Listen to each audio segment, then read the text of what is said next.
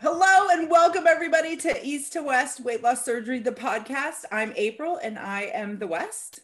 And I'm Jason and I'm the East. We are here to support the bariatric community with humor, humility, and honesty. And Jason and I are dropping the truth bomb today. Uh, this episode is all about tracking. Jason and I both hate tracking, hate it. It's a pain in our ass. We absolutely despise it but we have come up with some creative ways that we track and we we do it differently actually. We do it really differently.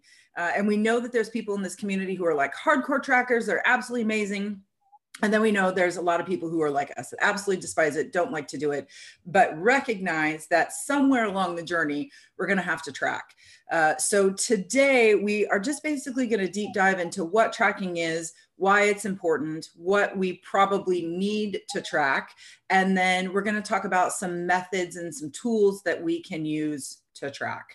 Uh, so hopefully this is helpful or insightful for everybody in this community because it's something that we know we all have to do if we want to find success after weight loss surgery.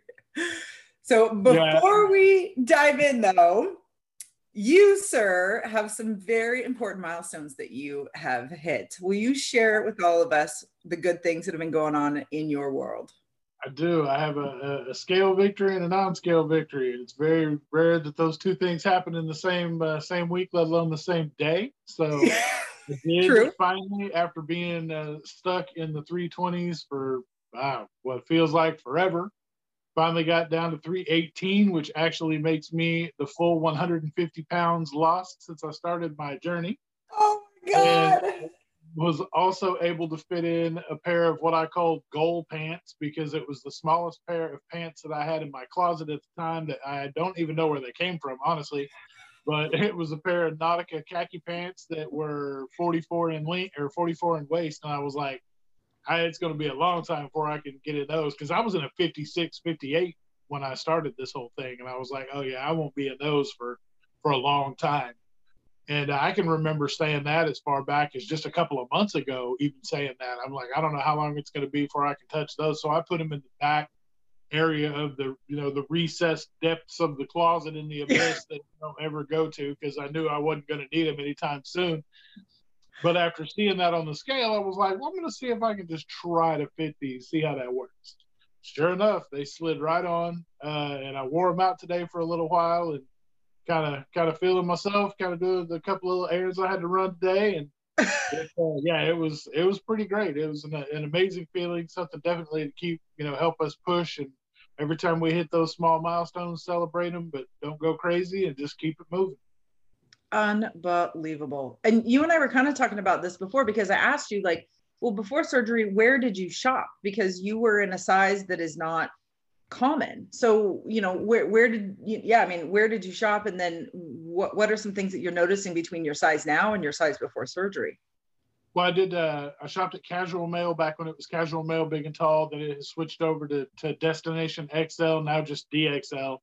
And the differences that I noticed is just simply in the price of clothes. Like I go to Old Navy now and pick up a, a polo for 20 bucks, 25 bucks, and a pair of pants for, you know, 25 or 30. And before I was paying $65 for a pair of golf shorts that may only last, you know, six months at the absolute most without, you know, strings coming off and seams coming apart.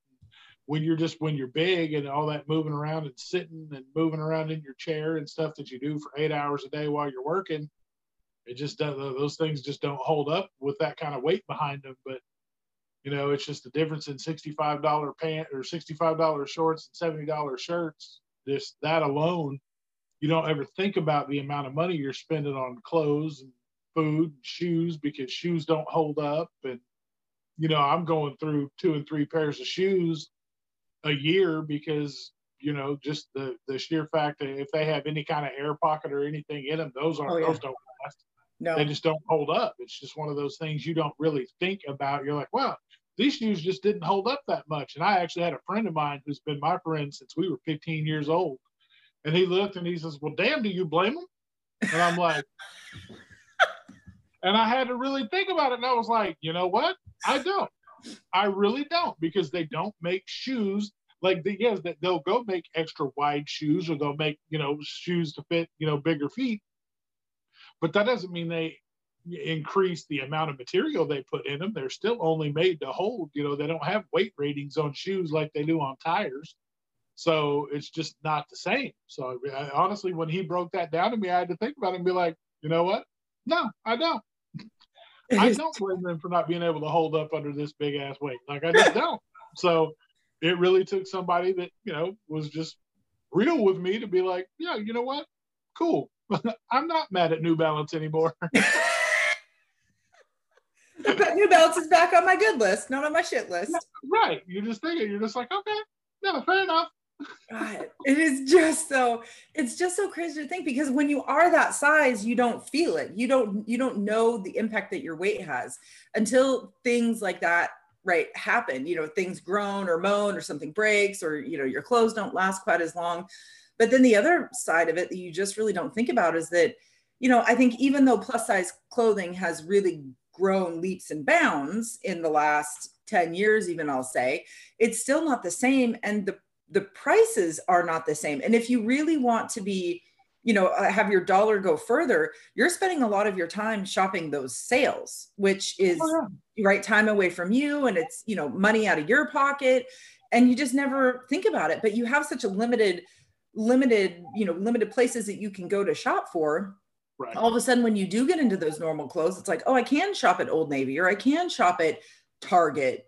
And, you know, I mean, like there's sometimes where you can get $5 t-shirts at Old Navy. So, yeah. you know, I mean, that's not only are you helping your, your, your health, but, you know, you're helping your bottom line, you know, financially, so to speak, because now all of a sudden this whole world of clothing is now available to you because you can fit into it. Yeah. Yeah. It's, it's, it's pretty eye opening when you really, cause I have in my mind, I'm like, I had a whole closet full of stuff and I bagged it up and was like, I have a, a, girl that I work with who's got a boyfriend that's the same size as I used to be. Mm. Like, oh, well, that's awesome. I can just donate this stuff to them and they, uh, he can have clothes. And my wife looked at me and was like, you realize that's about $1,200 worth of clothes sitting there that you're just going to hand over to somebody for free. Yeah. And I'm like, no. of it. I was like, now that you put it that way, uh, yeah, okay.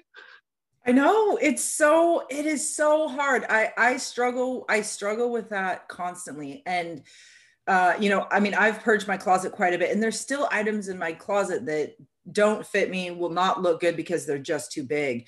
And and I'm still a little bit stuck on, you know, am I ready to part with them because I love them, but at the same time they don't look good on me, so I'm not going to feel good wearing them. Right. But I mean, I mean, my, you know, Grady, my husband also kind of had the same conversation with me. I mean, he's like, I'm really proud that you've lost so much weight and now you get to purge your, your closet. But, you know, I mean, there's thousands of dollars worth of clothes that you're just giving away. And, right. and you know, and I really had to have the, the conversation with him about, okay, well, I can try to sell them and, and I would make some money, but it's going to take me some time.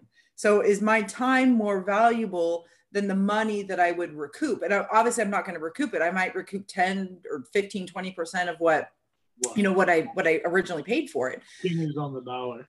You're right. Yeah. So what I ended up doing is I actually went through my closet and I, I picked out, you know, the name brands or the nicest items that I could find. And I did end up selling them. I sold them to some of my friends and then I sold them on eBay. You know, and that was fine. And I think I made a couple hundred dollars. But then I also thought, you know, I I have gotten so much from this community and I've just had so much come to me in my life that giving some things away to people who need and enjoy them and would appreciate them is almost worth more to me than than the money that I'm going to recoup. So, you know, it was nice that I was able to kind of do both. I was able to recoup some money to, you know, spend on new clothes for myself and then I was able to, you know, gift some things back into my community who people you know, to people who needed it because as you just said, being fat is fucking expensive. It's not only expensive on your health, but it's, you know, I mean, it's expensive in the clothing that you have to buy. So if we can ease the burden, you know, in our community, sometimes that's, you know, it's the price that we pay. And and that's kind of the way I looked at it. That was my thought process. Um, I think some of them are so fresh in her mind because we had purchased them kind of right before surgery. We went Yeah. in to pick up a couple of things and ended up spending a little more than we, you know, originally wanted to. But uh the funny thing to me, like you're talking about purging your closet, I'm gonna have to purge everything in there that doesn't fit me like that because every time we go anywhere, I spend 30 minutes in front of the closet trying to pick up shirts that I kind of had this small window of being able to wear. Mhm. Well, I blew right through that window, didn't even know it. yeah. And so I'll grab shirts and throw them on and be like, man, I, could, oh, I, I was so excited to be able to wear this. And I'll put it on and it's just huge. And I'm Yeah, like, it's too big. And so then I get in the in the mirror and I'm like, oh, because I don't like the way it looks. And I do that until I've run through everything I know will not fit me, and I still try it on anyway, until I wind up going with shirts that are that are that just fit me because I'm a little still uncomfortable and uh, you know the the confidence isn't really there yet.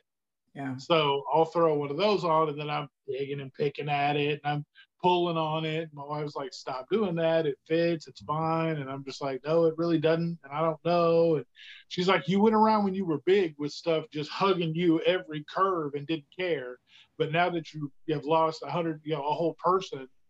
Now you're self-conscious about stuff touching your skin, and I'm like, I, it's weird. I can't explain it, but I am. Like it's the same Yeah. thing I talk about when, about my neck Yeah. like I want t-shirts to strangle me now because I don't want you know any any little part of my neck that shows. I'm like, ah, stop! Like all self-conscious about it, weird, but eh, I don't know. It's it's strange, but ever I'm sure everybody out there knows exactly what I'm talking about. Everybody's got that one part of the new body that they're just like, ah, I don't know, I don't know. So I know I'm not alone. No, you no, you are not alone. And and as our bodies change, our, our tastes change. And I think too, you know, when we were bigger, you know, we had we, we took some pride in ourselves, but not really. I mean, you just can't hide it, right? So you're like, eh, it is what it is.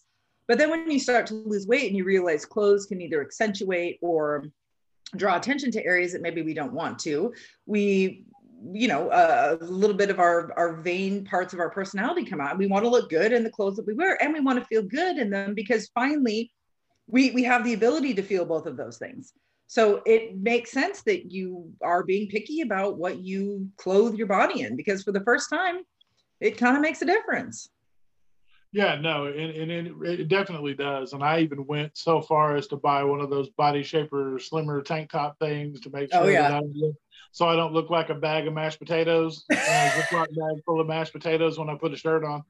And uh, so that is another thing that I've been trying to get myself right with wearing. But I was uh, not prepared for the amount of just on, on you those things are. Like that's just it's there's a lot of moving of the internal organs when you put one of those on. Like it doesn't care where things are want to go.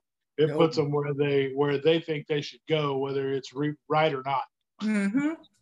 yep right? I don't, I don't see how you guys do like the full spank suits and all that. Like that's you guys are woo, hey man you got to you got to commit to it and then you just there's no turning back right? I mean it's just like this is what it is. I'm going to be an italian sausage for the next 12 hours and and you rock it. You just it just becomes but you know it's like after you start doing something for so long it feels normal yeah. right? So for me now after surgery i don't have to wear spank i feel like i don't have to wear Spanx every day. And i gotta tell you like the feeling of denim on my actual stomach is real weird because i haven't felt i haven't felt clothes on my skin besides Spanx in probably 10 years. So when all of a sudden you're like oh god that's that's the waistband of denim. Oh oh i don't know if i like that. I mean mm-mm. it just becomes normal after a while. I mean we all know the routine right? It's Spanx bra then your clothes no clothes aren't supposed to touch this part of your body. It's just Spanx man. This is the spank zone. Spank zone only. I like it. I'll take it. Mhm. welcome. Well welcome to the to the sausage sausage side of life. Yeah, trust me, because the first time I put that thing on, I remember my wife help, had to help me get it on, and then she had to help me get it off because I started like trying to get it off and I couldn't maneuver it right because it was Mm. super tight. uh-huh. And I got to the point I was like, "You got to help me get this off, or I'm just cut. I was like, "I'm gonna cut it up the middle. I don't care. we just bought it. It's gonna go in the truck. Like I can't get it off."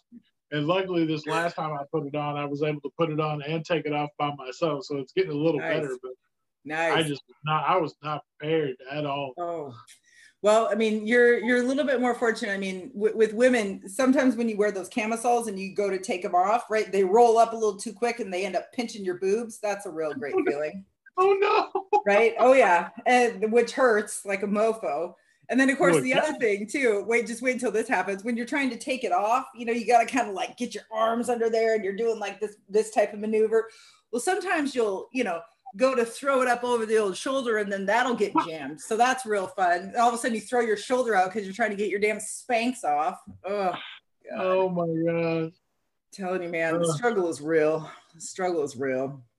That is crazy. I love it. Well, I'm very excited and I'm very proud of your accomplishments. I know how hard you how hard you have worked. I know this has not been easy. I've been there before and man, it feels it feels great when you when you reach those milestones. So Good job, friend. I appreciate that very much. I you, you t- helped talk me through some some some pretty rough issues that I was struggling with with my last little stall there. So I, I appreciate you helping hold me accountable to get where I am today. So hey, every now and then we need an ass kicking, and that's what friends are for, right? If our friends don't kick our ass, they're not really our true friends. So hundred percent. All right, you ready to dive in? I am indeed. All right. Let's do it. All right. Our first question or our first topic What is tracking? Hmm. You and I. Oh, man. It's a love hate relationship, but really, when it comes down to it, tracking simply means that we are recording our self collected data in a way that makes sense to us and others. And I think the key to tracking, or the, the key to this definition, is that right? It, it, it's self-reported data. So if we're lying to ourselves if we're recording something that's not true we're wasting our time. So for tracking to actually be worth our while it, it has to be truthful and it has to be meaningful to us right? So if we really don't care about our sleep right now why the hell are we spending the time tracking our sleep right? We really need to focus on the things that are most impactful in the moment and and things that are truthful. Because if we're not doing those two things then this is all for naught. And if our doctors can't use the data that we're collecting it's also kind of meaning meaningless. I mean obviously this information is very important for us first and foremost. We have to use the data that we are collecting to help us identify patterns and make changes but when we're so fresh out of surgery and even when we're not fresh out of surgery, if we have this data and something's going on and we need medical advice, that data is so necessary, right, for our doctors and our surgeons to help us problem solve and, and to make meaning out of that. So, you know, tracking is just really all about collecting collecting this information that's going to be meaningful to us in the moment or or long term and meaningful to medical professionals. Yes, definitely yeah I, when i was fresh out of surgery i was i was meeting with my surgeon often i was meeting with my dietitian and the data that i was collecting was a huge component a huge piece of letting me know if i was on track or if something was wrong.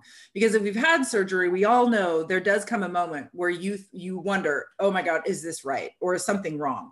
Right? You and for i mean really right fresh out of surgery it seems like every little thing that happens you're like oh my god right? Like is is something going wrong but to have this data that we could then share with our doctors was critically important, critically important.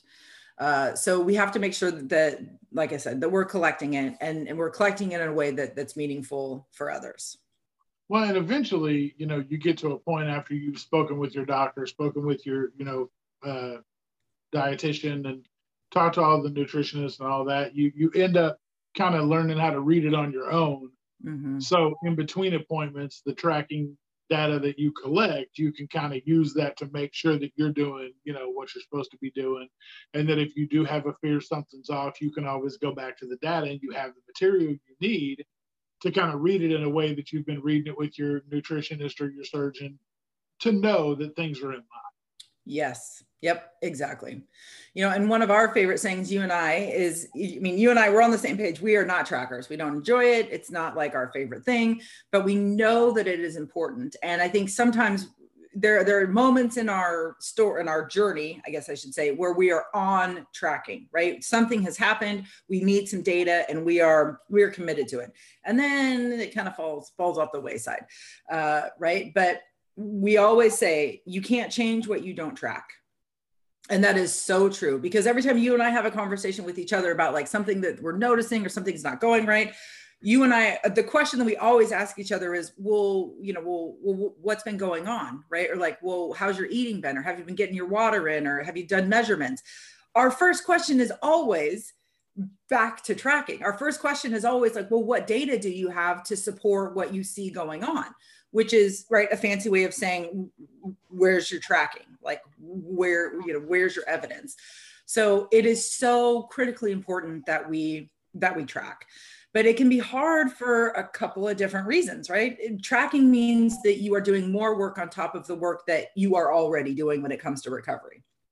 And that can just seem like you're dogpiling, right? Like you're already so focused on nutrition, you're already so focused on, on on protein, you know, you're focused on not falling back into your old habits or you're dealing with, you know, body issues. I mean, there's all these things that are going on in life on top of your regular life which could be job, family, friends, finances, right? You got all this other stuff. And now I've got my bariatric stuff. And now I need to take more time out of my day, quote unquote, to track. Right. So that that can be hard.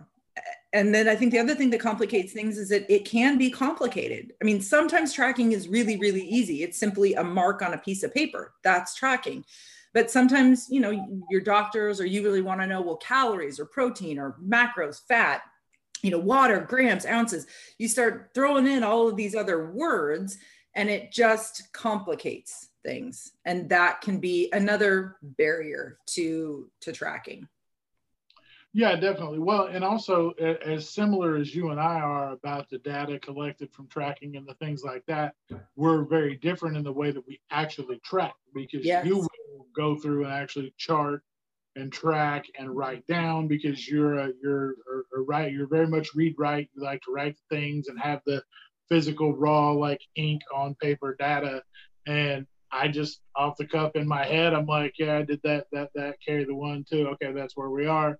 And I just measured out on my bottle, but my water bottle I have that has the ounces on it. I just kind of go from there because I don't write. I, I, can't take the time to write anything down because I'm always doing stuff. Like I, I just don't. I've never been a tracker of any kind.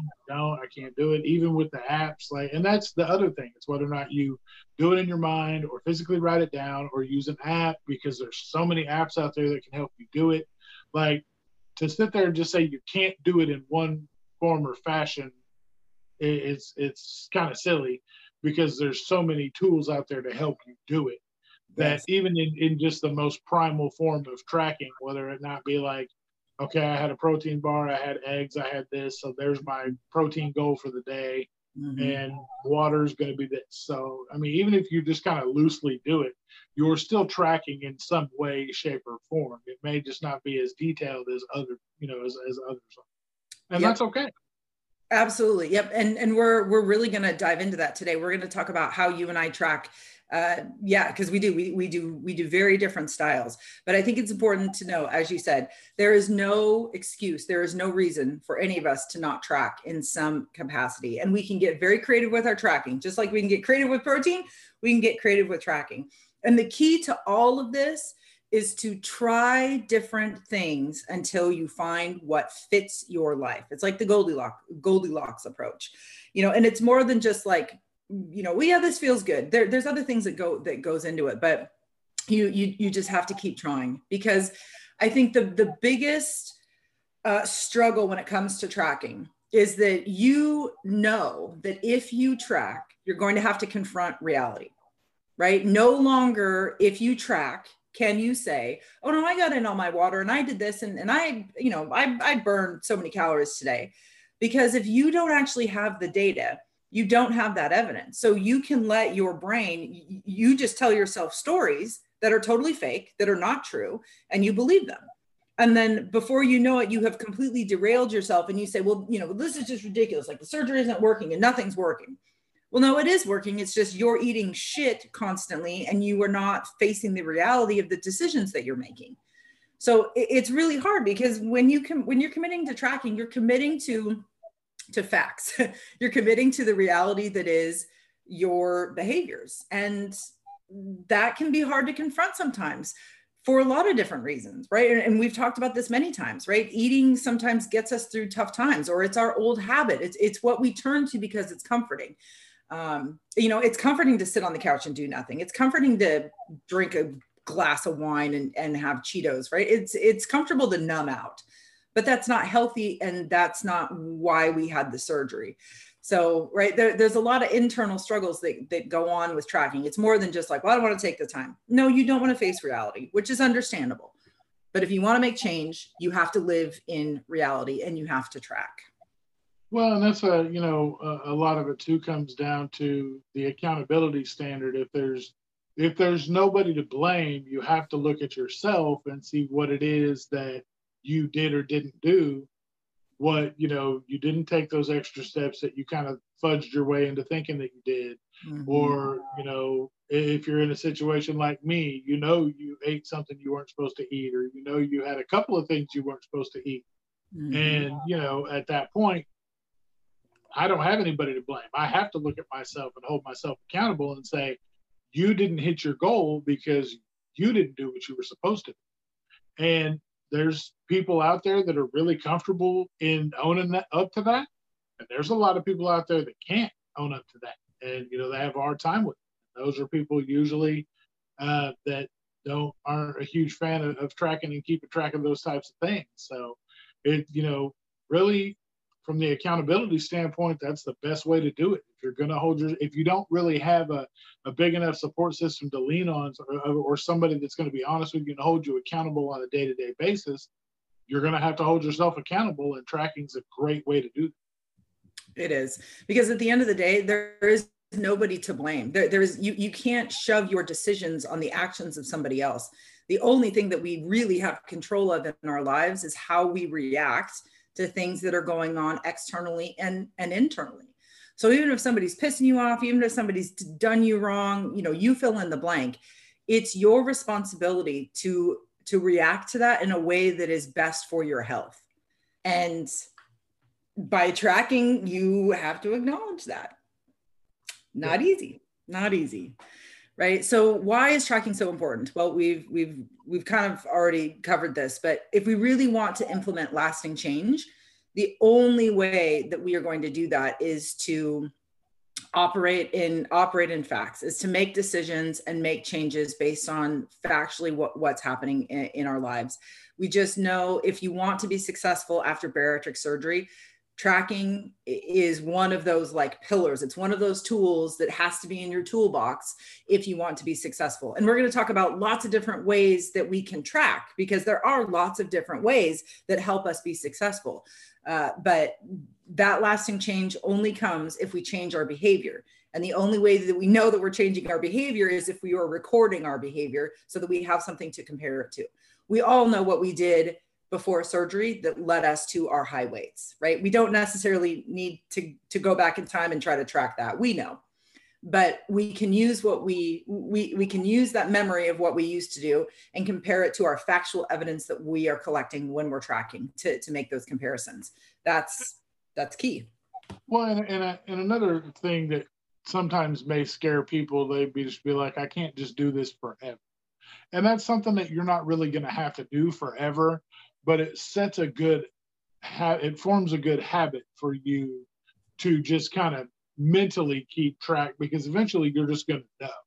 You'll just settle into a new normal which kind of comes with the stuff that you know to eat. It's your your your new habits that are better habits than our old habits. And the the old food that's not good for you kind of fades out and all you're left with is the new better foods and the things that you know lead you to a successful place. And that becomes your new normal. And so the tracking at that point can kind of fall away until you see that you know you've stopped your progress but you haven't reached your goal. Mm-hmm. or you reached your goal but now you're starting to you know starting to digress back to maybe you've gained a couple of pounds or maybe you realize that your stamina is not the same as it used to be and you feel like you should be doing more. Like those are things where you can always bring it back into the fold.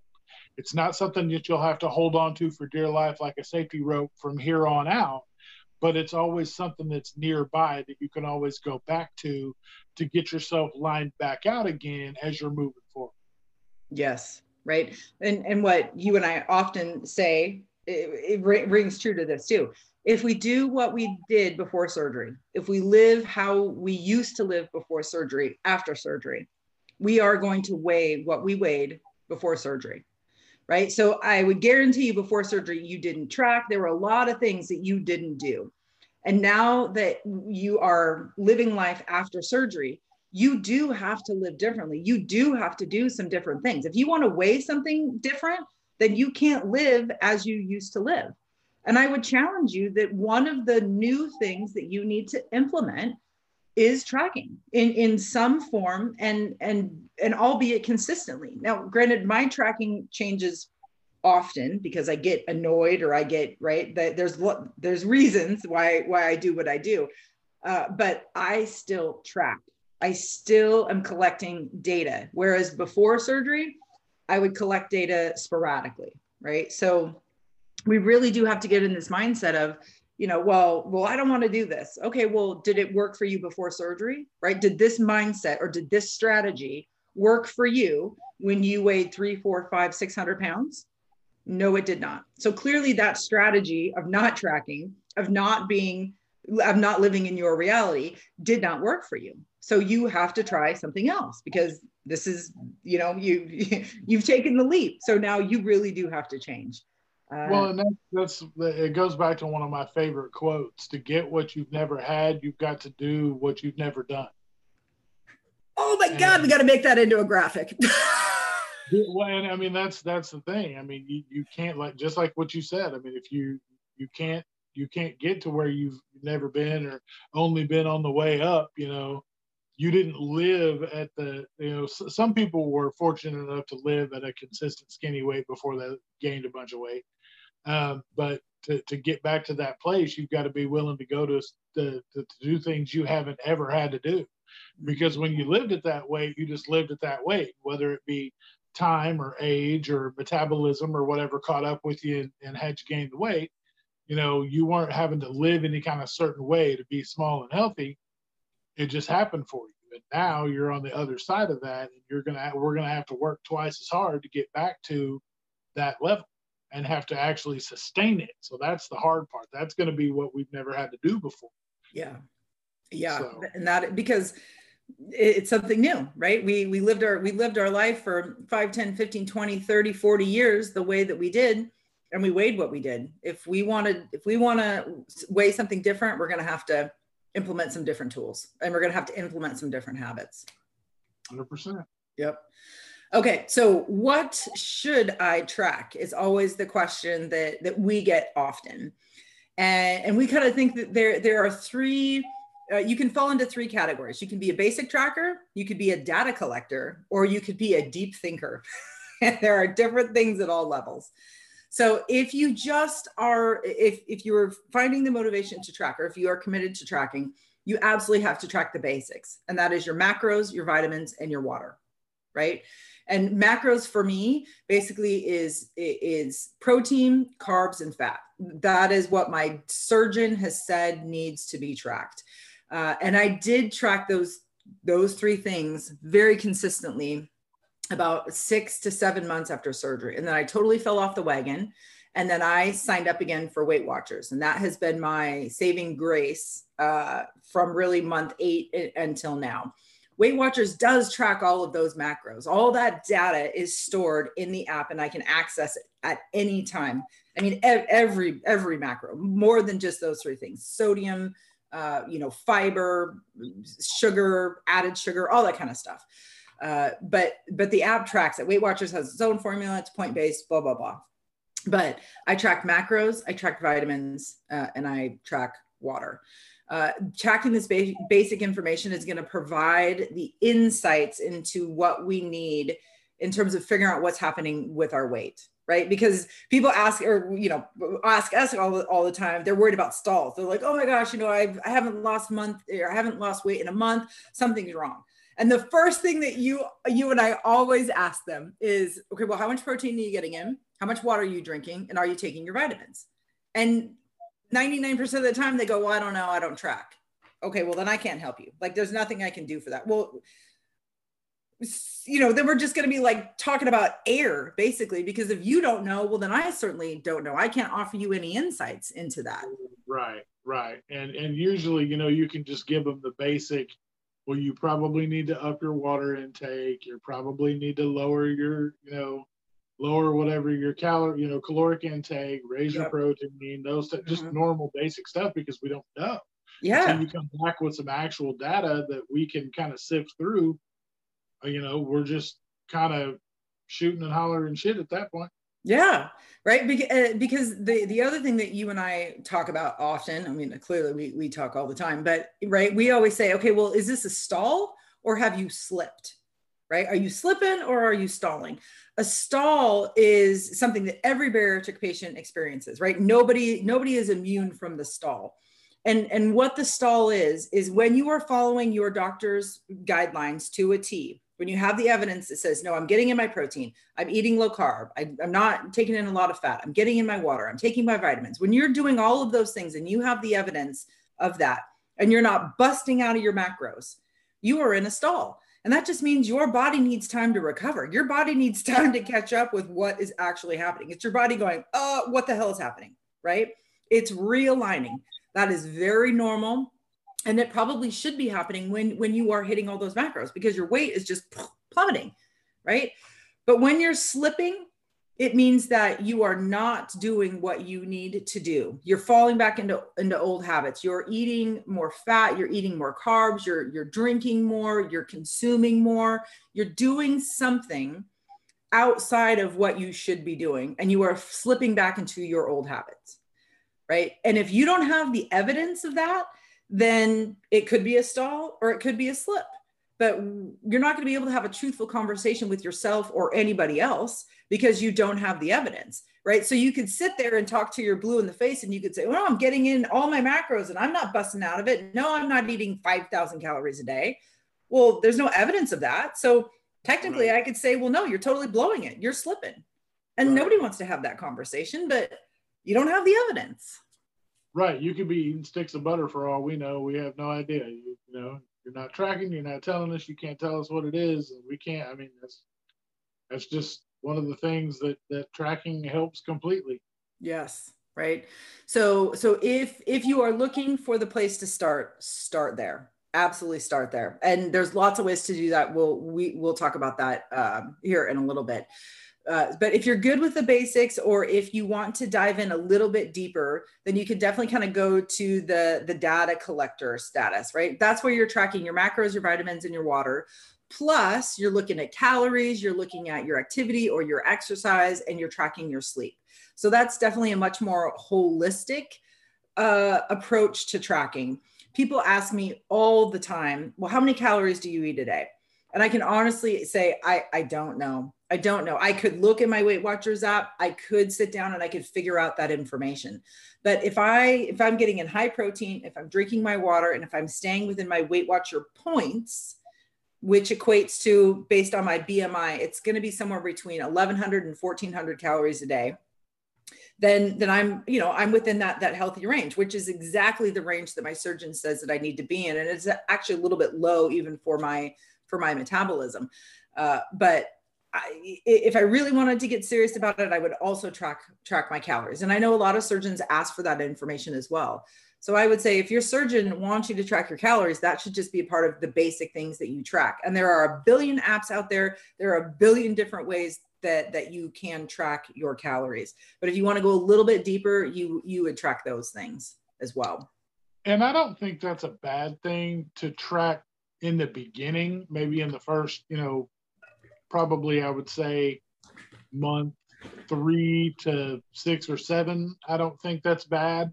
No. Uh, because it's just an extra added kind of bonus for you to get it in your head as you start to realize the things that your body can tolerate. Because it takes a couple of months for you to branch out and try to figure out exactly what your body will and won't tolerate.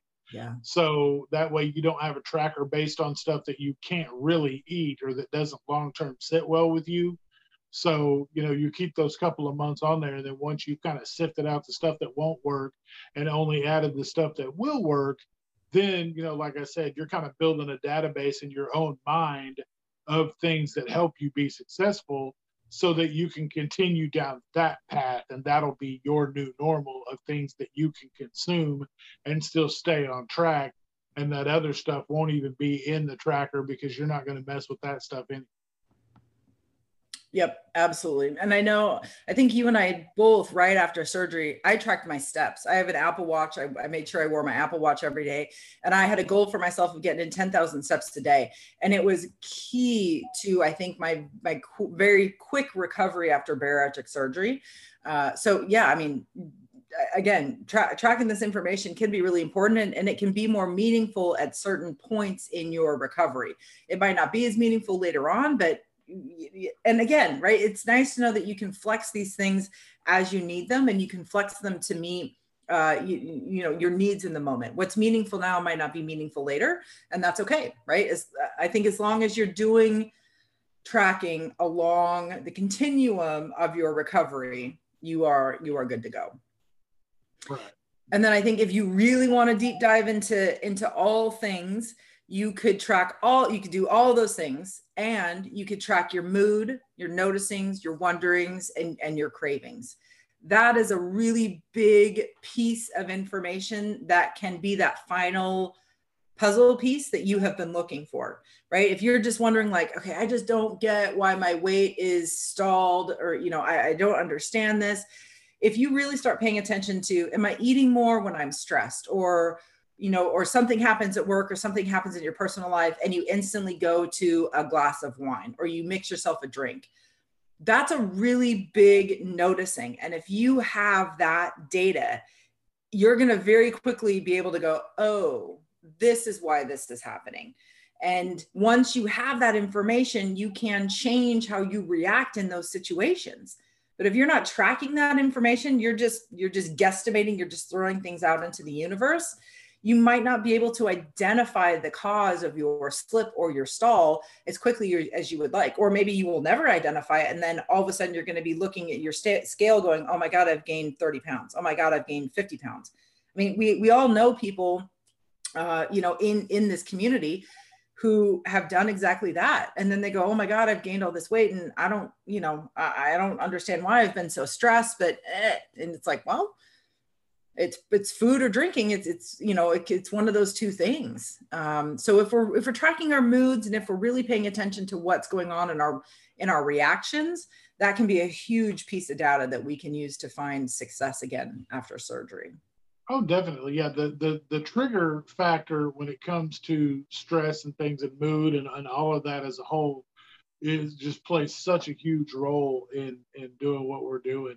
And you know we we often talk about the stories we tell ourselves.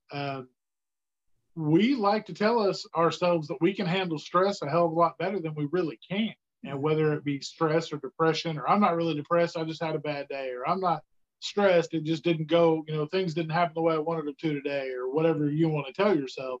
Mm-hmm. But if you have that data to support, and it shows that every time you spike in stress or you spike in having bad days or your mood changes but also your weight fluctuates as well you know that's going to be something you can look back on and go oh maybe i'm not doing this as well as i thought i was. Or people like to say well i'm not a stress eater or i'm not an emotional eater. That that doesn't affect me like that. And some people may not be. Not everybody equates food with emotions and stress and things of that nature but some people do and don't admit it. And so when you're faced with the cold hard facts of the data, you don't have a choice but to then figure out how to go about making changes and adjustments when you're faced with those problems. So people like like myself, I'm in a job where I have about five months of the year that is just hammer down, all hands on deck. We're busy and it's our busy season and it's a one period to another period and then things start to slow down. Then we get the holidays in the first of the year and stuff where it really calms down. Then come around spring break time things start to amp up again and then we're back in the you know we're back knee deep again for the busy season. So I know for a fact that when I'm busy and, and things are crazy, that it's going to be a little more stressful for me. And I have to figure out ways to kind of combat that so that I don't do the same thing. Or I, you know, don't tell myself, well, I don't have time to fix a, a good lunch, so I'm just going to eat this. Yeah. I don't have, you know, you fool yourself into saying, well, I can't possibly take time to do this. Well, what I've figured out with myself is, is yes, it only takes two seconds to to pour a bowl of crackers, and it takes I can literally from my seat I can stop what I'm doing, get up, go make scrambled eggs for myself that are a lot healthier than a bowl of crackers are. Mm-hmm. And I can do that from start to finish, which means eggs, everything was in, was put away. I can do that and come back to my desk in seven minutes and 30 seconds. So the difference between the two is is I can keep crackers by my desk so I don't have to get up at all and just pour the bowl and keep it moving. Or I can get use that break to get up and move around, get some steps in, move around the kitchen, cook a healthier alternative, mm-hmm. and then use the steps back to my desk. And not only have I re-energized myself from getting up and moving around, but I have a healthy alternative than just eating a bowl of carbs that I know I'm going to crash from later. You know, the differences is just in in how you combat what you tell yourself. Yes. And don't always believe the lies that you tell yourself because we can fool ourselves into anything if we talk long enough. Yeah. Well, we, we fooled our, we, we've all fooled ourselves into thinking everything was fine when we were super morbidly obese. Everything was not fine. Right but we listen to our stories yes right and it's just it, it, what what you said so perfectly highlights so so many different things and even though you don't track how i track at, at some point in the last couple weeks you looked at your trash or you you looked down at to where you were keeping crackers and you saw boxes of things and you went um that's not good right? And then all of a sudden you saw your weight stabilize or you even gained a little bit. So even though you weren't writing something down on paper, you had some evidence that you basically tracked and you were able to go, okay, this might be the easier option, but this is not the best option for me. The best option is for me to stop doing this and to go prepare a, a healthy meal, right? And even though it wasn't the most convenient and it took more time, it was definitely the harder option. It is the best option. And to make that choice, is difficult in the moment but once you do it a few times it becomes easier and easier and easier because you feel better about your nutrition you feel better about the choice you made you feel you feel better about the movement. But that's a hard place to get to and you would have never gotten there if you had not tracked in some way. Right. Yeah definitely. Knowing knowing the difference of looking you know in my little cracker hidey hole and seeing four empty boxes of crackers and fooling myself into, well, we don't have any eggs, so I can't make any eggs. Yeah. But, you know, I get off at three o'clock in the afternoon and stores are open and I have a car and I can drive my happy ass to the store and buy some eggs, but I didn't. But I did drive myself to the store and buy more crackers when I was mm-hmm. out. Mm-hmm. Uh, totally bypassed the whole egg section where I could have bought those and just mm-hmm. done that.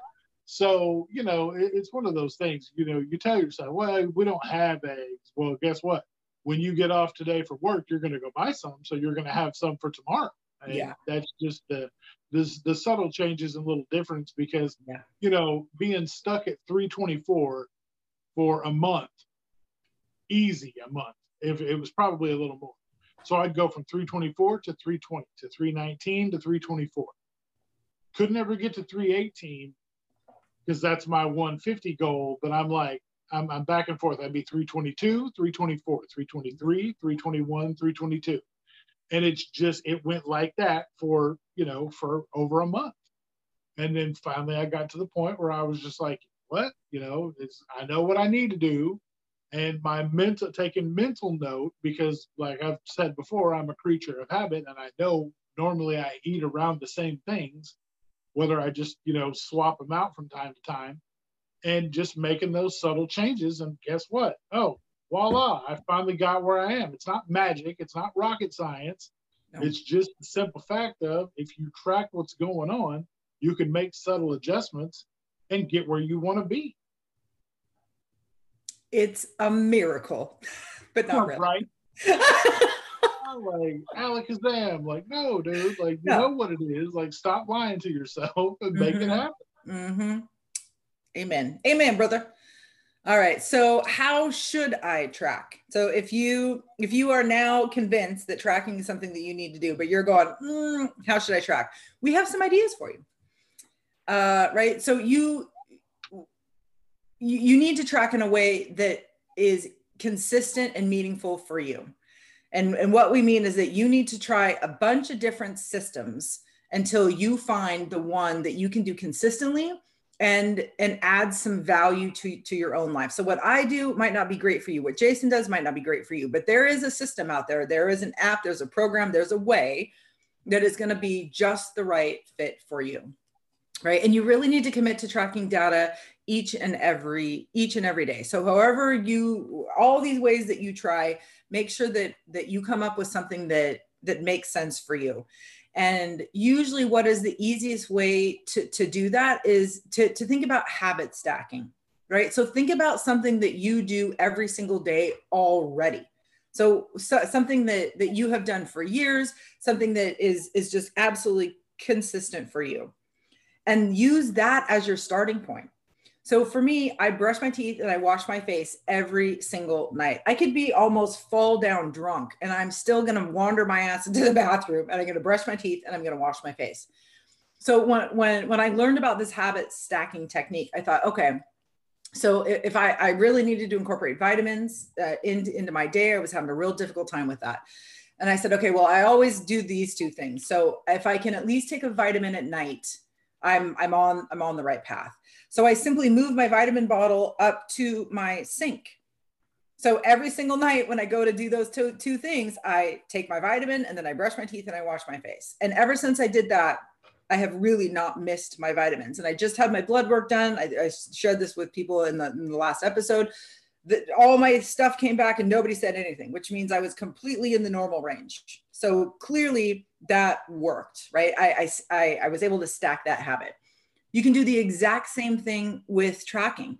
If there is something that you do every single day consistently, that is where you can stack tracking onto what you already do. So if every single day you make coffee in the morning, I'm going to track that coffee. I'm going to track what I'm doing. I'm going to write it down. I'm going to put it in my app as I am making that coffee, right? All you're doing is saying, I already do this one thing consistently. I'm just going to add on this little teeny tiny other thing, right? To to, to habit stack it. So this month, I've been very inspired to get back to tracking, which is something I haven't done. Uh, I'm going to track habit stacking. I'm going to use this technique when I actually eat food. So, which is crazy, right? We all eat, we do it consistently, even if we're not doing it at the same time. So, what I'm going to do this month is I'm not going to eat whatever I have prepared for myself until I track it in my Weight Watchers app right? So uh, so nothing is really changing. I'm still going to make whatever i'm going to make but i can't actually enjoy that deliciousness until i have tracked it in my app. I'm habit stacking right? A super simple simple way of adding something into what you already do so Jason, what what's what's something that you do consistently? What what's something that you want to pay more attention to this month, or what's something that you want to track, and what's something that you could stack it to something that you're already doing? I'm going to work on my water intake because while I get enough to keep from being dehydrated, I don't feel like just based on my, you know, checking the bat the, the color of the urine output that I'm uh, that I'm where I need to be. You know, a little TMI there for the for the beautiful people that are watching and listening. But hey, know, man, we, we, all pay attention to our ones and twos. It's it's we all, yeah, we once you've had the surgery, that's something you look at. You check mm-hmm. you check the color, you check the consistency, you make sure you're good. Mm-hmm. So yeah, just checking the, the the coloring of it. It's it's rare that it's as clear as I want it to be these days. Like it's not you know, it's not dark by any stretch of the imagination, but it's not as light as it could be. So not normal. I know, I know I'm getting behind a little bit. So I'm really going to start associating uh, more water with every time I get up from my desk. I'm going to refill my water because a lot of times if I get up, go to the bathroom, do little stuff, I won't. It, I won't. And I was getting to a point where in the morning, uh, the first things I did was I would grab my protein shake, make my Gatorade with Miralax, and then grab water. But I was finding that by the time I got through the protein shake and the Miralax Gatorade, that my water wasn't cold. Oh. So I stopped refilling it until I was done with everything else. Well, being done with everything else didn't trigger me to get up and refill the water and get busy on it. It would be, well, I'm going to get up in like 30 minutes anyway, so I'll just refill it then. And then I'd forget. And then before I know it, it's, you know, 11:30 in the morning and I haven't drank any water except for the Gatorade Miralax mixture that has water in it when I took my medicine first thing that morning. And so 10 ounces of water, and it's I've already been up since you know seven o'clock. Yeah. Yep. And that many hours have passed. I could have had 24 ounces of water in by yeah. then, on top of that 10, and yep. I just didn't do it. So now it's going to be first thing in the morning. As soon as I'm done with that Miralax Gatorade, I'm, that's going to trigger me to get up and fix that water and get busy. Perfect. I love it. That, that that's a great habit stack. And it, and it seems so like ridiculous because these are things that we do anyways naturally. We we don't even think that like getting up every now uh, so often or even like eating is a habit. But if it's something that we do consistently, we can we can stack something on that. And and it can become our our highway so to speak to to making these changes in our life. So habit stacking, yeah, an an awesome awesome way to to to build in these new habits uh, of tracking. And and i think it's important too like jason and i we, we've kind of already talked about the different ways that we track. There are so many different ways to track. It is so important to commit to one. So just say you know what? This seems to fit like how i operate i'm going to try this for a week and collect data for a week and if at the end of seven days you you look at the data that you've collected and it's spotty then maybe that's the great time for you to go, okay, well, maybe this didn't work as well as what I thought it would. So now next week I'm going to try this and just keep tweaking, keep trying, keep changing things until you look back on your week and you go, oh, I did that six out of the seven days, or I did that every single day. Right. And then instead of changing anything that following week, just say, okay, now my goal is I'm just going to do this consistently again. And you just constantly keep keep up with what you're doing. And then before you know it it just becomes it just becomes a, a, a natural thing. It just becomes something that that you do all the time. Right. And it's not a perfect science. And like we've said you know all through this episode try everything try it all just don't try nothing that's that's yes. the big thing just try everything in there nothing says it's all got to be forever just give it a shot for a couple of days if it doesn't feel like it fits you try something else Mm-hmm. Just don't get to a point where you think, well, none of this is going to work for me, so I'm just not going to do it. Yes. Yep. And the other thing that makes incorporating, you know, tracking into your day is make it as convenient uh, as possible right so like for me it where my vitamins used to live was not convenient i would forget them they, they, they weren't seen right and it was like, well, this is stupid. If I really want to do this well, I need to put them in a place that makes it so stupidly easy for me to take them, which meant I just moved them to my bathroom instead of in the kitchen where they were. So there, you can make things very attractive. You can make things very easy by just making small little tweaks. Uh, and we we absolutely encourage you to you know to to do those things. So you know when when you're thinking about like okay, how am I going to track? I think there are some questions that you can ask yourself that will kind of help guide you into a tracking system or a tracking method that really kind of fits your personality. So, you know, what one question that you can ask yourself is, you know, am I more of a one-stop shop type of person? Am I looking for one centralized location where all this data can live? Or do I really enjoy using multiple platforms, right? Do I do I like having multiple avenues of, of data? Um, so I know um, a one-stop app or one-stop shop that Jason and I both have used in the past is an app called Baritastic, and it tracks everything. I mean, anything that you could possibly want after bariatric surgery, this app is for that. It is specific for bariatric patients. It tracks your BMI, it tracks all of your macros, it tracks your water. And when I say it tracks, you are inputting this data into the system. Right. Uh, but it's it's a one-stop shop for everything. I don't know if the app costs any money off the top of my head. It, it no, okay. It does. Okay. Uh, no, it's, it's on Jason. Free, completely free, and you literally can't. Like April's right, you can literally track everything. Dude, every. I was amazed, amazed.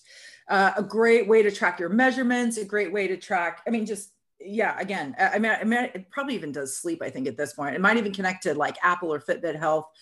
Anyways it's a great single single tool if you are more of the one-stop shop type of person. Uh, if you are if you enjoy using multiple apps there are a myriad of uh, of apps. I mean anything out there you can absolutely find. You can find an app specific to track your activity. You can find an app specific to water. You can find an app specific to uh, sleep, right? And and they all function in, in a in a different way. So know that if you are looking, if tracking everything right now seems a little bit overwhelming, maybe finding an app just for water or maybe finding an app just for your vitamins would, would be helpful to start. And then you're going to stack that habit onto a new one. So just know that there are programs and systems out there that will that will fit your needs based on you know how, how you like to, to present your information. Uh, the other question that you can ask yourself is do you enjoy creating things or do you enjoy finding new and interesting apps and tools? Um, right the key to finding what is right for you is just to, to continue to, to try something and then and then assess.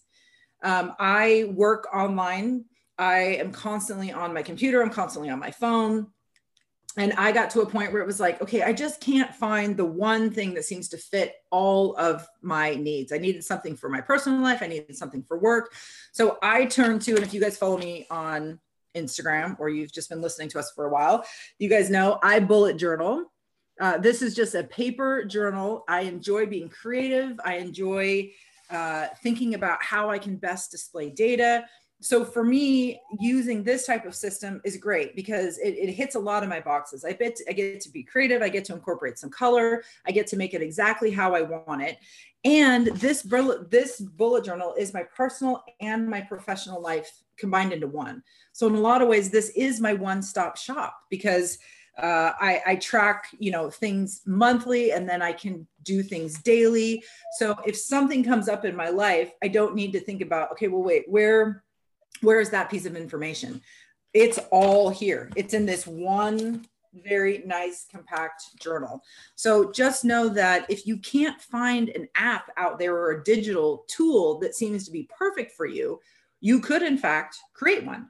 Or you could use, you know, just like a basic calendar, right? This is just like I think I bought it at Target, right? It has it has, you know, the months and then it has pages for, you know, individual days you could use something like this, something as simple as this that you keep in your kitchen or you keep on your desk or you keep in a central location and you interact with daily, right? You could use this for meal planning. You could use this for your to-do notes. You can use this for tracking your your protein grams and your ounces of water and your vitamins. You could you could make your own little check boxes in here, right? And every time you do something, you would just check it off. So, you know, there there are creative ways to to make a system that is going to be just right for you. Uh, it just takes you, you know, branching out a little bit and and, and asking yourself uh, these questions. Well, and even if you're somebody that meal plans, uh, you can actually do a little bit of the legwork and figure out your calorie count on your meal plans. Mm-hmm. And as you're writing down what your meal plan is going to be for the week, if you write it out, put the calorie count out to the side. That way it's a little easier yes. for you to look back and journal and put in your calorie count while you're tracking that stuff. You can yep. you can break it down to calorie count, protein, you can do all that stuff while you're putting the meal plan down. So I mean there's there's all kinds of ways you can do this and make it work for you. Absolutely. I, I found that when I'm developing like new recipes or when I think like, oh, that sounds good, right? Like I I will make I'll make a couple versions of it and then very quickly as I'm writing down what I'm putting in, you know, I'm measuring things out and I'm going, oh, that's 10 grams of protein or that, and that's three carbs, right? So I'm tracking something as I go. And then after I eat it and I enjoyed it, then I know, oh, cool. So this is the macros for this recipe. So now every time I make it, it's so easy to, to, to track for me. I, I put it in my Weight Watchers app. I, I already have the macros there, so I can just search for it quickly and go, nope, I had overnight oats. Boom, done. Right? Because I think the the more the more foods that we can consistently eat, uh, the the higher levels of success I think that we find, and and doing that thinking in the moment when you're actually meal prepping uh, or or looking up you know new new ideas is is key definitely yeah becoming a creature of habit doesn't always have to be a bad thing uh, yeah. you can turn into you know you can make it work for yourself in ways that are only going to benefit you from here forward so don't look yep. at that as a bad thing nope uh, the other thing to think about too when you're when you're thinking about how you're going to track is really be honest with yourself are you more an analog or are you more of a digital type of person right like i said i love all the tech i work in tech but I needed a break from tech, which is why I have consistently used the bullet journal for the last couple of years. It's what it's what made the most sense for me, and I continue to come back with it. I do use the Weight Watchers app, and I love it. It's great. It's wonderful. Uh, but for most of my tracking, right, I I went with with old school analog. So really know yourself and know what is going to be the best fit for you. Uh, and then other two other questions you can ask yourself you know is it important for you to be able to share this data that you are tracking with friends family communities right your doctor easily or is this really just information that's for you only because if you want to share this type of information sometimes doing it digitally makes it easier to share I mean, you can still take a picture of what you're tracking on paper and share it. That's also easy, but something to consider when you are trying to find what what is perfect for you and then the last question that i would ask uh, is or have you ask yourself is are you more of a linear or a lateral thinker right are you more like okay here here's my order of operations or are you more of a big picture you know looking at all these different things you know in, in one uh, because tracking can be both of those things it can be very linear or it can be very lateral it can be very, you know, pictorial or it can be very list orientated. Uh, so gravitate towards what feels right for you and create or find something that really kind of checks off all of all of those boxes. Um, you know, and really just ask yourself these questions and then start your search once you have answered those because how you answer those questions is really going to determine what is going what's the best method for you or where do you want to start in your in your tracking journey. Yep definitely. Yeah so um jason i wanted to just take some time and and share with our listeners or which are, or with our uh, watchers what kind of our favorite tracking tools uh tracking tools are um, do you have do you have one that that pops in into your brain or is there something that really has been working for you recently well I use Baritastic for uh, BMI and for measurements, and everything else I just do. Like I've got my, you know, like I said, I've got my water bottle that has the actual measurement lines all up and down it. So yep.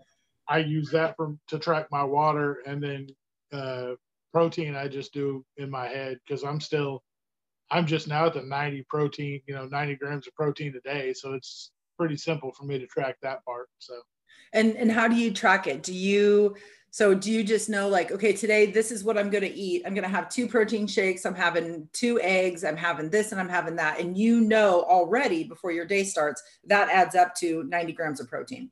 Right, because I do okay. a 30 gram protein shake off the jump, and then my protein bars are 15 grams of protein. Yep. So there's that right off the top. Um, and then eventually I know that the chicken that I'm going to have for lunch has got so much in it, and what I'm going to have for dinner, which is usually the same, has the same. So that meets or exceeds my protein goal. Perfect. Perfect. And I too use the Baritastic app. I don't interact with it every day. Uh, and sometimes I don't even interact it with with it every month. But every time that I either hit a new low weight or every time I take measurements, which I haven't in a while, so I think uh, maybe I'll do that this week. I do enter it in there. And the other thing that I like about the Baritastic app is it really tells you like how close you are to your next like BMI kind of yes. threshold which I think you and I both are not huge fans of BMI, but it's unfortunate. I mean, it, it is what it is. So BMI is one of the many benchmarks that you and I use to to track our progress. So the Baritastic app is is great. I think you and I both recommend that. Um, my two favorite things I've already said: my bullet journal and my Weight Watchers app.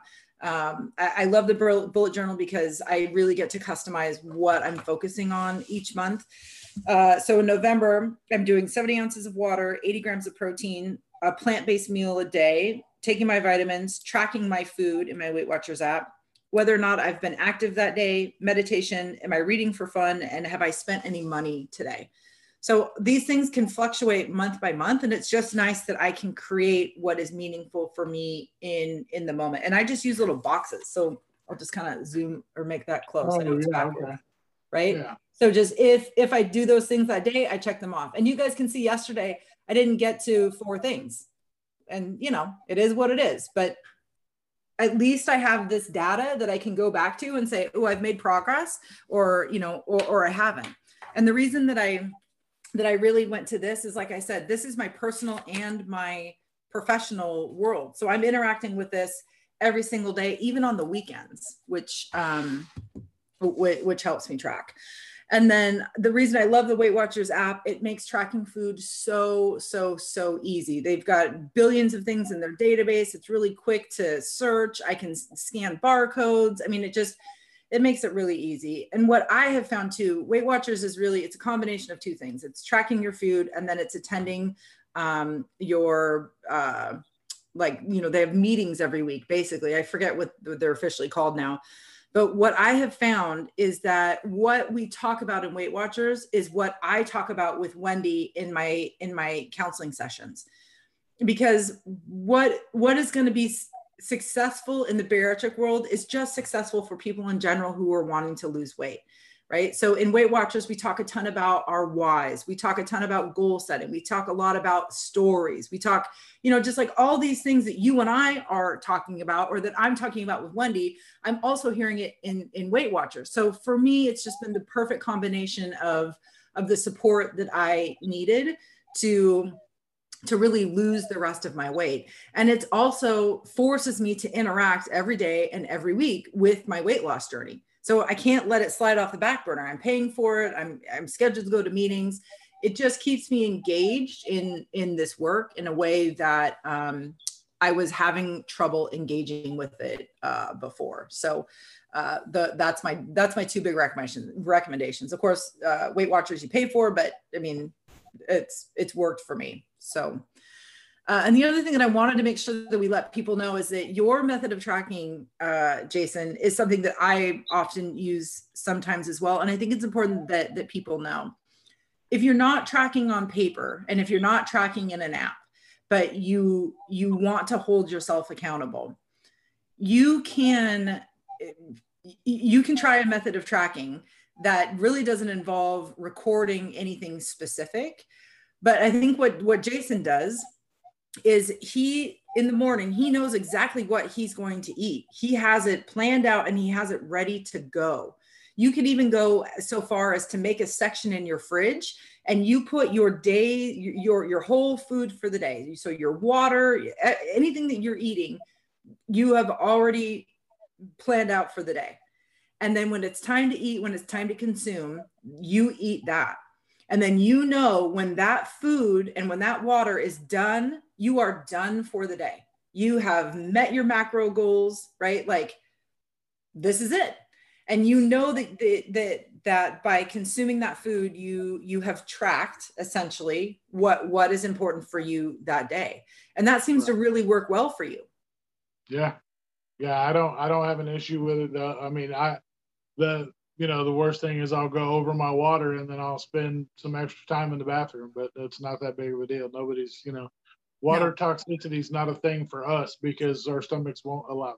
So no, no, no. And and the other interesting thing about doing it this way is that you're really kind of relying on your trash can and your recycling bin to hold you accountable, right? Because if you get to the end of the day and you have eaten and you have you've eaten all your food and you've drank dr- drank your water and you find that you are still eating, then you are going over your you're going over your goals, you're going over your macros, right? So yeah. if you look in the trash and you see a box of Cheez Its and a candy bar wrapper, or you see a couple cans of Truly, you know that you have not met your you you've gone above and beyond for your day so you can use this method as a type of tracking to kind of help you help you you know warm up into it what requires a little extra effort or maybe not extra effort it's just it's the effort just comes in a different place is that you do have to be prepared right you have to have your protein you got to have your eggs you have to have everything kind of ready to roll so that this system works for you and as you said earlier right like sometimes not having that in your house can kind of get you into trouble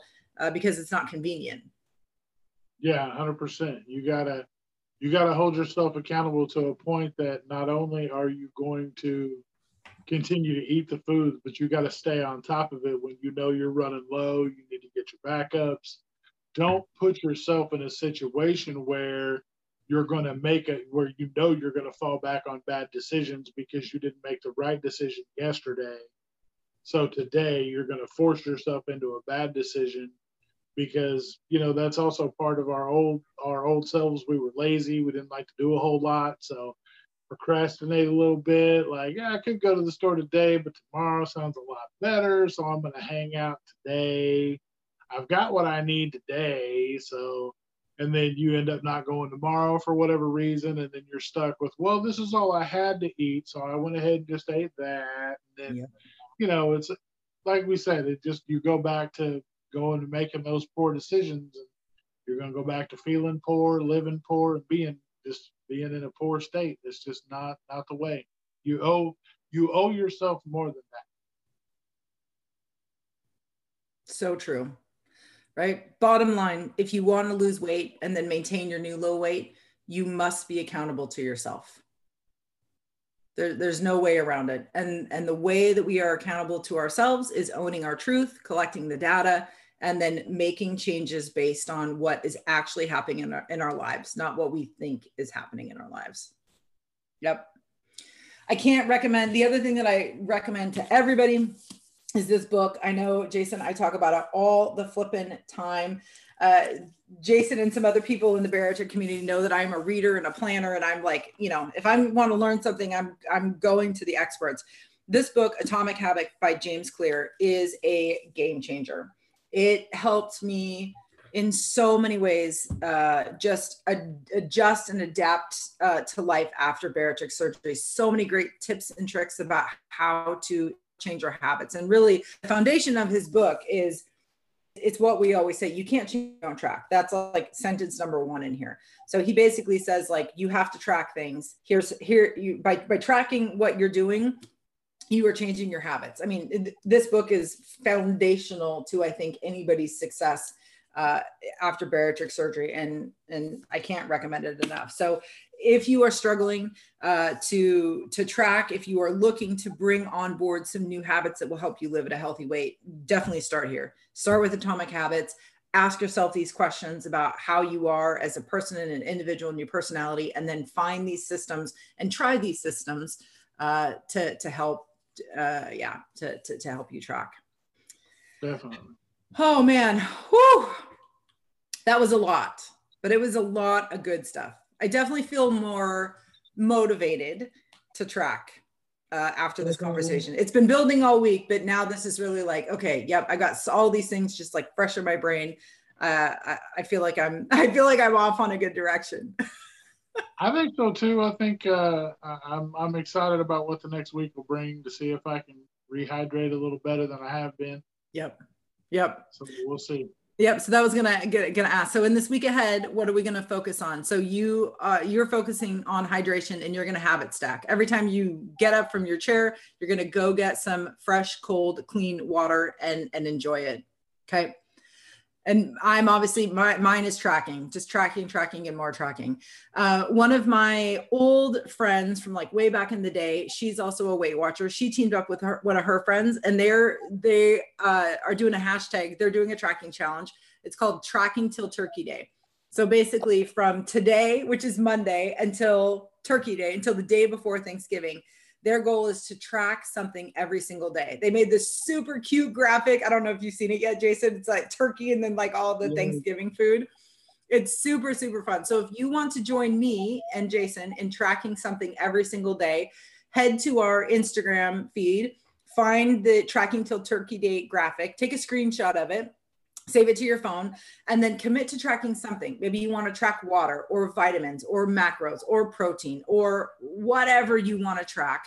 Commit to tracking one thing a day with us and use that graphic. So every single time that you, every day that you that you meet your tracking goal, go into that photo, edit it, make it cross, cross something off, and then post it on your feed. You can either tag us or use the hashtag tracking till turkey day, all one word. And then we'll see that and we will be there to encourage you on. So I highly recommend that you track with us. Definitely. Please, yeah. please do. That's going to be exciting to see everybody's progress. You guys are always great about playing along with things that we try to implement. So that's awesome. We love seeing you guys, all your progress, and encouraging you guys on, and it just uh, it, it, it helps us to stay accountable to ourselves and helps us to you know cheer you guys on. So yep. Absolutely. So track with us uh, this month, track with us this week, and and share with us in your progress so we can so we can celebrate with you. All right. So what do we have coming up in the east to west weight loss surgery universe, Jason? What what what's on the what's on the horizon? Well, we're still uh, still adding things to the website. The website is live, east to west, east to west WLS.com. So please visit, please uh, leave reviews, please subscribe to that. We also still have the YouTube going on, east to west underscore WLS. Check us out there leave reviews there, like and subscribe for when we upload the podcast. If you want to see our beautiful and active faces, that's where we will be. Um, then we also have, of course, the Instagram, east to west underscore WLS. You can follow us there. Uh, we're still doing uh, shout out Sundays, even though I've taken the last couple of them off because we've had things going on. And uh, if you would like to be a part of that, please reach out to us and let us know. Uh, we'll be happy to feature you on there. Uh, you can instant message April or myself, or just the East to West page on its own. Uh, we'll be happy to get back to you. And uh, other than that, I think I think I've covered pretty much all of it. What do you think? Oh yeah, yep. And this this month and really this season, we're kind of deep diving into into some different topics. So coming up in the next couple weeks and and in the season, we're going to be diving into our whys. So knowing and owning our whys and, and really, I guess when I think about this season, it's all about the bariatric toolbox, right? Like, what do we need in our toolbox to help us find success after bariatric surgery? Knowing and, our, our, and owning our why is very important. We're also going to be talking with Wendy Rawlings again. We're going to be really diving into these stories that we tell ourselves to either talk us out of doing something or to discourage us from doing something. We're, we're going to have a really uh, powerful and meaningful conversation with Wendy about, about our stories and then something that people keep asking us after weight loss surgery or we know it's a question that that pops up in the community all the time is like are we going to you know am i going to be happier after weight loss surgery? It's a question that everybody asks and uh, and we are going to spend some time talking about that. And then when we get closer to thanksgiving we're really going to talk about you versus food right? How do we overcome? How do we not overindulge? How do we still find a joy and a cultural connection, a family connection through food in a healthy way.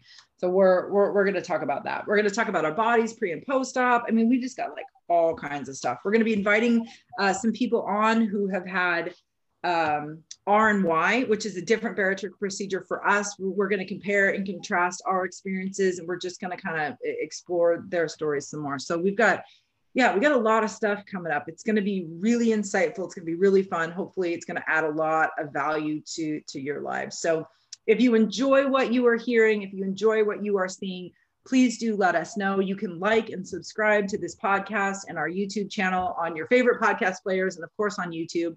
Uh, and then, yeah, as Jason said, we're just going to be constantly growing uh, the website. So we're going to have product reviews. Uh, we're excited to kind of start dabbling into recipes. We always recommend things that we find and we love. We're going to be sharing stories. And then, of course, Jason and I, it's just a place where we can dive into things that are meaningful for us. Where J- Jason's going to talk about his story, I'm going to talk about mine. We're going to share different experiences. And really, it's just there to, to let everybody else know hey, here's what we're going through. If you're experiencing the same thing, you are not alone. I think in the beginning of this podcast, it just cracks me up the the Spanx, man it's something that nobody thinks about, but everybody does it. And it makes my heart so happy to know that, right? Even though you are male and I am female, we struggle with the same shit and we use the same tools to yes. live our best life. That is, yes. I absolutely, absolutely love it. Uh, so, like I said, if, if you do enjoy what you see, if you do enjoy what you're hearing, um, please do leave us a review. That helps us out a lot, actually, um, on the podcast platforms. Uh, it also helps us out on YouTube. I mean, it just helps us continue to to spread the word uh, and and grow this community. Uh, the other thing that I think we got really positive feedback on too is people are missing the virtual Bariatric meetups. So uh, it would be really nice to hopefully we can get one of those scheduled for November, maybe sometime before Thanksgiving, just to kind of give us some give us some uh, motivation and encouragement or support leading into kind of the Bermuda Triangle of the eating season. Uh, so be looking for that to uh, to to possibly be be rolling out here soon. So we'll roll that out on Instagram. We'll probably talk about here on the podcast, and then of course the website. So by subscribing to all three of those things, uh, you are the first person in the know. So you get an email instantly, you get a notification right away so that you can go and, and check out that new content. And then, of course, if you feel that we're missing something or if there's something that you would like uh, to hear discussed or see or read about, let us know. We, we love feedback. Send us a direct message, send us a message on the website. It's always Jason and I who respond. So, um, yeah, that, that's how we, we make sure that we're producing things that are valuable to, to this community. Yes, please do. Please do. Anything you feel like we're missing, we'd love to. You know, we have no issues with, like we said at the beginning, we're not experts. We're not perfect. So if there's something that we're doing or not doing or missing the mark on something, please let us know. We'll be happy to make adjustments or talk about stuff that we haven't talked about yet. Um, but honestly, overall, at the end of the day, just know that uh, you've got this and we've got you. So that's the most important thing. Couldn't have said it better myself. All right, friend. Well, as always, thank you for this very interesting and meaningful conversation. Uh, I look forward to uh, to our next session soon. Yes, ma'am. You as well. I appreciate you, and uh, our our talks are always fantastic. So I cannot wait either. All right. I'll see you soon, friend. All right. Bye-bye. Bye.